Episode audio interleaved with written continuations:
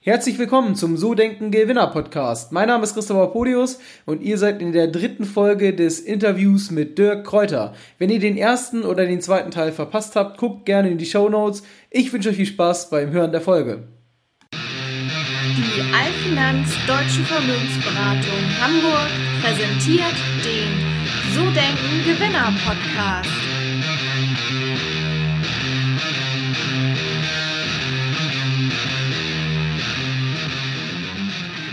Kommen wir nun zum dritten Block, Dirk Kräuter als Unternehmer. Welches war die beste berufliche Entscheidung, seitdem du selbstständig bist? Die beste. Mhm. Es, es, sind, es sind unglaublich viele. Aber lass es mich mal anders erklären. Als ich Handelsvertreter geworden bin, war ich kein Unternehmer, ich war selbstständig. Ich selbst habe ständig gearbeitet und ich war die Haupteinnahmequelle. Dann bin ich Trainer geworden. Da war ich wieder selbstständig. Ich habe selbst ständig gearbeitet und war die Haupteinnahmequelle. Dann bin ich Trainer mit Angestellten geworden, also selbstständig mit ein paar Mitarbeitern. Ähm, ich habe denen genau gesagt, was sie machen müssen. Ich habe die eng geführt und es waren, ich glaube, in der Spitze zwölf. Und dann kam erst der Wechsel, und das ist erst vor drei Jahren gewesen, vom Selbstständigen mit Mitarbeitern zum Unternehmer. Meine Definition an der Stelle ist, du bist nicht mehr der, der das Haupteinkommen verursacht, sondern du hast ein Geschäftsmodell gefunden, was skalierbar ist und was nicht in erster Linie von dir abhängt. Du hast ein Geschäftsmodell gefunden, was du später sogar verkaufen kannst, wo andere bereit sind, Geld für zu zahlen. Und das ist der Unterschied. Selbstständig, selbstständig mit Mitarbeitern und dann die dritte Stufe ist eben Unternehmer. Was waren die wichtigsten Entscheidungen? Die wichtigsten Entscheidungen waren der Denkfehler, small is beautiful. Bleib schön klein, übersichtlich, nicht so viele Leute, hast du nicht so viel Stress. Das ist idiotisch gewesen. Das habe ich so viele Jahre gedacht und es war dumm. Seit drei Jahren stelle ich jeden ein, der halbwegs zu uns passt. Jeden, den ich kriegen kann. Und wir würden noch viel mehr einstellen, wenn wir mehr kriegen würden. Ähm, und da gibt es auch kein Limit. Äh, wenn du einmal ein skalierbares Geschäftsmodell hast, dann kannst du so viele geeignete Mitarbeiter einstellen, wie du kriegen kannst. Es gibt da kein Limit.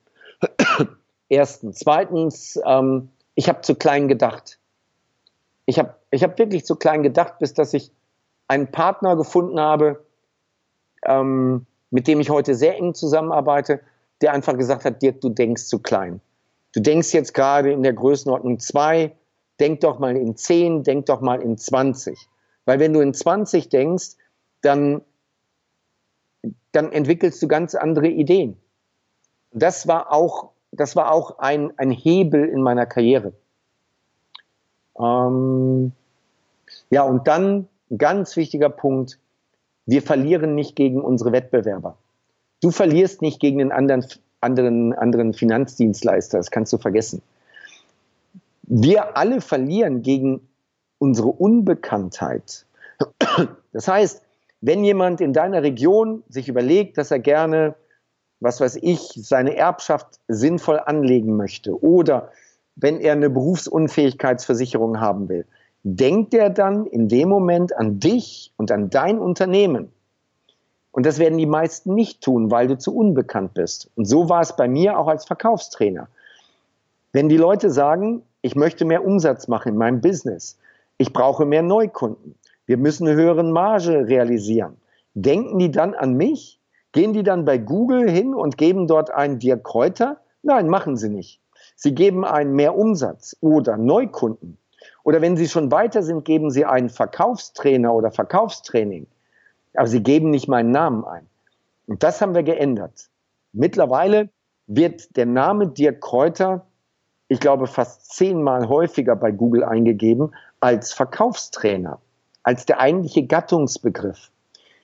Und das ist eine wichtige Erkenntnis, nämlich wir verlieren nicht gegen die Wettbewerber, wir verlieren gegen unsere Unbekanntheit. Und die Menschen können nur bei dir was kaufen, wenn sie dich kennen. Also, sorg dafür, dass sie sich kennen. Kommen wir mal zum Gegenteil. Was war denn die schlechteste Entscheidung, seitdem du Unternehmer bist? Und was hast du daraus gelernt? Hm. Ich weiß nicht, ob die schlechteste ist, aber es war, war eine Scheißsituation zweimal. Ähm, wenn du Steuern zahlen musst und du hast keine Rücklagen gebildet. Das erste ist ja, wenn du dich selbstständig machst, dann fragt das Finanzamt, ja, wie schätzt du denn ein, wie viel Geld wirst du denn machen? Und dann sagst du natürlich dem Finanzamt, erzähle ich jetzt erstmal, das wird ganz wenig. Du selber denkst vielleicht, im ersten Jahr mache ich eine halbe Million. Dem Finanzamt schreibst du in, den, in das Formular rein 50.000. Ja, clever. So, das Finanzamt lässt sich das erste Jahr in Ruhe und äh, so nach 18 Monaten, 14 Monaten sagen die, ey, gib uns mal deine Zahlen. Und jetzt gibst du deine Zahlen ab, nach anderthalb Jahren. Und die Zahlen sind natürlich viel höher. Und jetzt musst du eine Nachzahlung machen für den Gewinn, den du erwirtschaftet hast in den erst, im ersten Jahr. Aber gleichzeitig will das Finanzamt auch eine Vorauszahlung haben aufgrund der Zahlen, die du da geliefert hast. Und jetzt musst du im Grunde genommen für zwei Jahre Steuern zahlen. Und die meisten können damit nicht umgehen, haben das Geld sofort ganz stark wieder investiert. Ähm, beispielsweise in ein zu großes Auto und so weiter. Und dann haben sie ein Problem. Das war genau meins. Das war 1991, 92 das erste Mal Steuern zahlen. Ach du Scheiße. Und dann gab es das nochmal ähm, im Jahr 2012. Wir haben 2011 zu 2012 verdoppelt den Umsatz, haben aber das ganze Geld direkt wieder ins Marketing gesteckt. Und jetzt kam natürlich dann 2013 die Steuer und das war eine ganz miese Situation. Also da war wirklich, oh Mann. Deswegen ist es so extrem wichtig, wirklich auf, auf Cash zu achten, auf liquide Mittel, auf Reserven, auf Rücklagen. Das ist so unglaublich wichtig. Danke, dass du das mit uns teilst. Ähm, das ist, glaube ich, für viele, viele gerade junge Menschen ganz, ganz wichtiger Hinweis. Habe ich auch schon, ich mache das jetzt auch schon 13 Jahre, ähm, auch lange mit Mitarbeitern und das habe ich ganz, ganz oft erlebt. Das ist auch heutzutage immer noch ein Problem. Also da muss man ganz, ganz früh dran denken an die Thematik. Genau das, was du gesagt hast. Ich glaube, das ist für viele, die das auch hören werden, ein ganz wichtiger Hinweis, gerade am Anfang der Selbstständigkeit. Gab es bei dir einen Tipping Point? Und wenn ja, wie sah der aus? Ja, den gab's. Der Tipping Point war vor drei Jahren das Thema Online-Marketing. Das war der Tipping Point. Es hat, es hat es, es ganz langsam angefangen, weil ich nicht so umsetzungsstark war in dem Thema. Was, was man mir, wenn man mich kennt, äh, überhaupt nicht abnimmt, weil wir setzen extrem stark um, aber immer noch nicht so stark, wie ich es gerne hätte. Und dann gab es, also ganz konkret war es der 30. September 2016. Das war mein 49. Geburtstag. Und wir haben eine Aktion gemacht. Wir haben die Tickets für unser Kennenlernseminar statt für 700 Euro für 49 Stunden für 49 Euro angeboten. Und ja, das Ziel war, 1000 Tickets über die Aktion zu verkaufen. Ähm, schlussendlich haben wir 11.500 Tickets verkauft und ähm, hatten, oh, warte mal, ich glaube 13.000. Ja, ich glaube 13.000, nein, 19.000. Wir hatten 19, auch nicht wichtig, 22.000 22 Teilnehmer, dann 2017 in unseren Seminaren. 22.000 Teilnehmer. Das war so unglaublich. Du musst dir vorstellen, 2016 hatten wir insgesamt vielleicht 4000 Teilnehmer und dann 2017 ähm, 22.000, 2018 haben wir 40.000 Teilnehmer. Also das, ist, das war der Tipping Point. Da wurde der Hebel umgelegt. Von da an ist es nie wieder langsamer geworden. Ja, kommen wir nochmal zu einem anderen, glaube ich, wichtigen Thema. Ähm, Positionierung. Wie wichtig ist das Thema Positionierung für dich? Ja, das ist relativ einfach. Wenn du schlecht positioniert bist, musst du umso mehr Geld ins Marketing stecken. So einfach ist das. Je besser du positioniert bist, desto weniger Geld musst du ins Marketing stecken.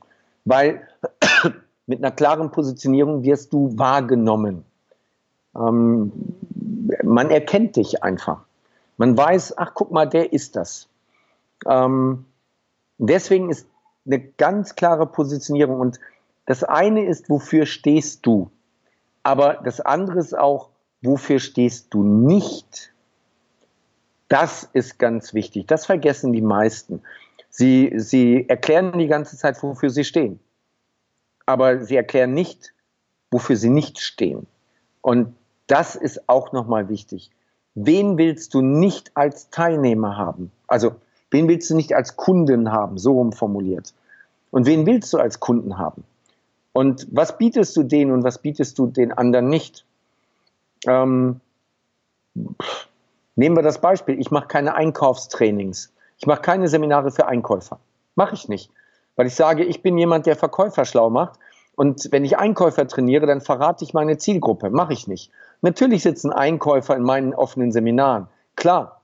Aber ich würde niemals ein Seminar machen, wo ich sage, das ist für die Zielgruppe Einkäufer und ich erkläre euch mal, wie ihr Verkäufer mit miesen Tricks übervorteilen könnt. Das würde ich nie tun, das macht man nicht. Oder ich bin mal als Kunde von Vodafone, dem Mobilfunkanbieter, richtig verarscht worden. Richtig verarscht worden, über Monate. Daraufhin habe ich ein Video aufgenommen, was es heute noch bei YouTube gibt, und habe gesagt, so, Vodafone, ihr habt mich verarscht. Wisst ihr was? Von euch kommt keiner mehr in meine Seminare rein. Wenn sich einer von Vodafone bei uns anmeldet, wird der abgelehnt. Der kommt gar nicht zu uns rein oder wir geben ihm das Geld zurück, wenn er doch irgendwie reingekommen ist. Ähm, ich habe das oftmals, wenn, wenn bei Instagram oder Facebook so ein Livestream ist und die Leute stellen Fragen und dann sagt einer, ja, ich bin Vodafone-Verkäufer, wie mache ich das und das? Da sage ich, du bist Vodafone-Verkäufer, dann verschwinde aus diesem Livestream, du bist falsch. Ich will dich hier nicht haben. Weil, guck mal, die haben mich als Kunden verarscht. Und es wird tausende andere Kunden geben, die etwas Ähnliches erlebt haben.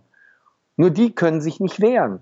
Aber ich kann mich wehren. Ich kann dafür sorgen, dass zukünftig weniger Kunden von Vodafone verarscht werden, weil sie nicht in meine Seminare kommen. Ich will nicht, dass der Vodafone-Verkäufer bei mir lernt, wie er die Kunden noch besser verarschen kann. Das will ich nicht.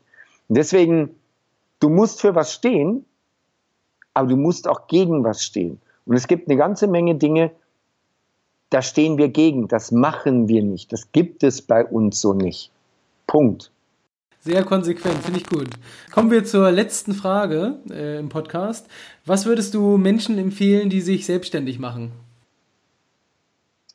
Ja, ähm, erstens ein Blatt nehmen, aufschreiben, was macht mir unglaublich viel Spaß?